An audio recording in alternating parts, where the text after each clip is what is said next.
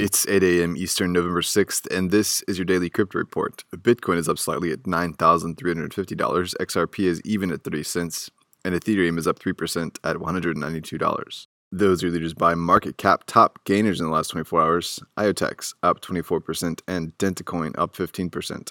Today's headlines The UN Security Council Sanctions Committee on North Korea has said that North Korea has been using a Hong Kong based blockchain company to launder stolen funds. Their report alleges that North Korea has targeted 17 countries with spear phishing attacks and has pulled in over $2 billion in fiat and cryptocurrency. It's a strong attack to be sure, but the UN wouldn't make such allegations lightly. Well, Turkey is working on a blockchain based national digital currency. The first trials of the digital lira should be conducted and finalized by the end of next year. The central bank is issuing the currency, and Turkey's official journal that publishes official announcements and legislation said, quote, "The main objective is to establish a financial sector with a strong institutional structure that can respond to the financing needs of the real sector at a low cost, offer different financial instruments to a wide investor base through reliable institutions, and support Istanbul's goal of becoming an attractive global financial center. Unquote. Dune Analytics, a platform for visualizing data on the Ethereum blockchain, has emerged from stealth mode. The Norwegian startup from 2018 is backed by Binance through Binance Labs Incubator.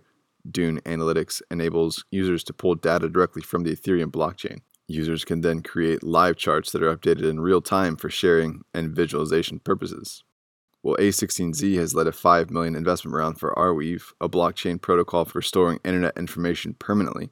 Arweave was founded in 2017 by PhD dropout Sam Williams. It went through Techstars Berlin's mentorship program and went live last summer. Williams has described Arweave's mission as becoming the new Library of Alexandria.